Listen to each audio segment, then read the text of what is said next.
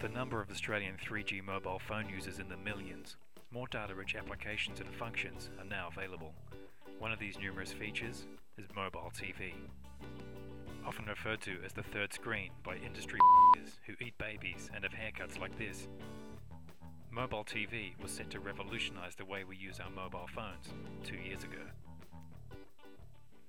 Four major carriers, Telstra, Optus, Vodafone, and 3, all have mobile TV offerings, with similar channels like Sky News, MTV, and Fox Sports, whose hosts sometimes look like this, for similar pricing plans per day or month.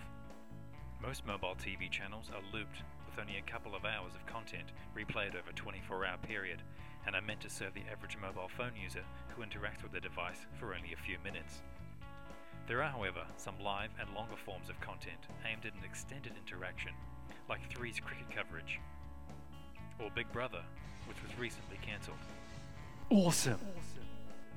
Despite heavy promotion and content expansion, mobile TV has yet to make a large impact on the Australian market.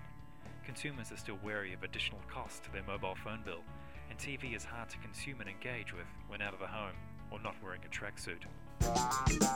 While 3 has carved out a Gold Coast Aquabogan niche with its Big Brother content, Telstra has done the same with replays and highlights of the world's second stupidest sport.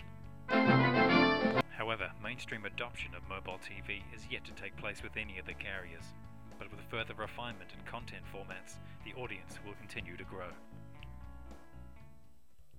While its impact has been small so far, there is definitely a future for mobile TV.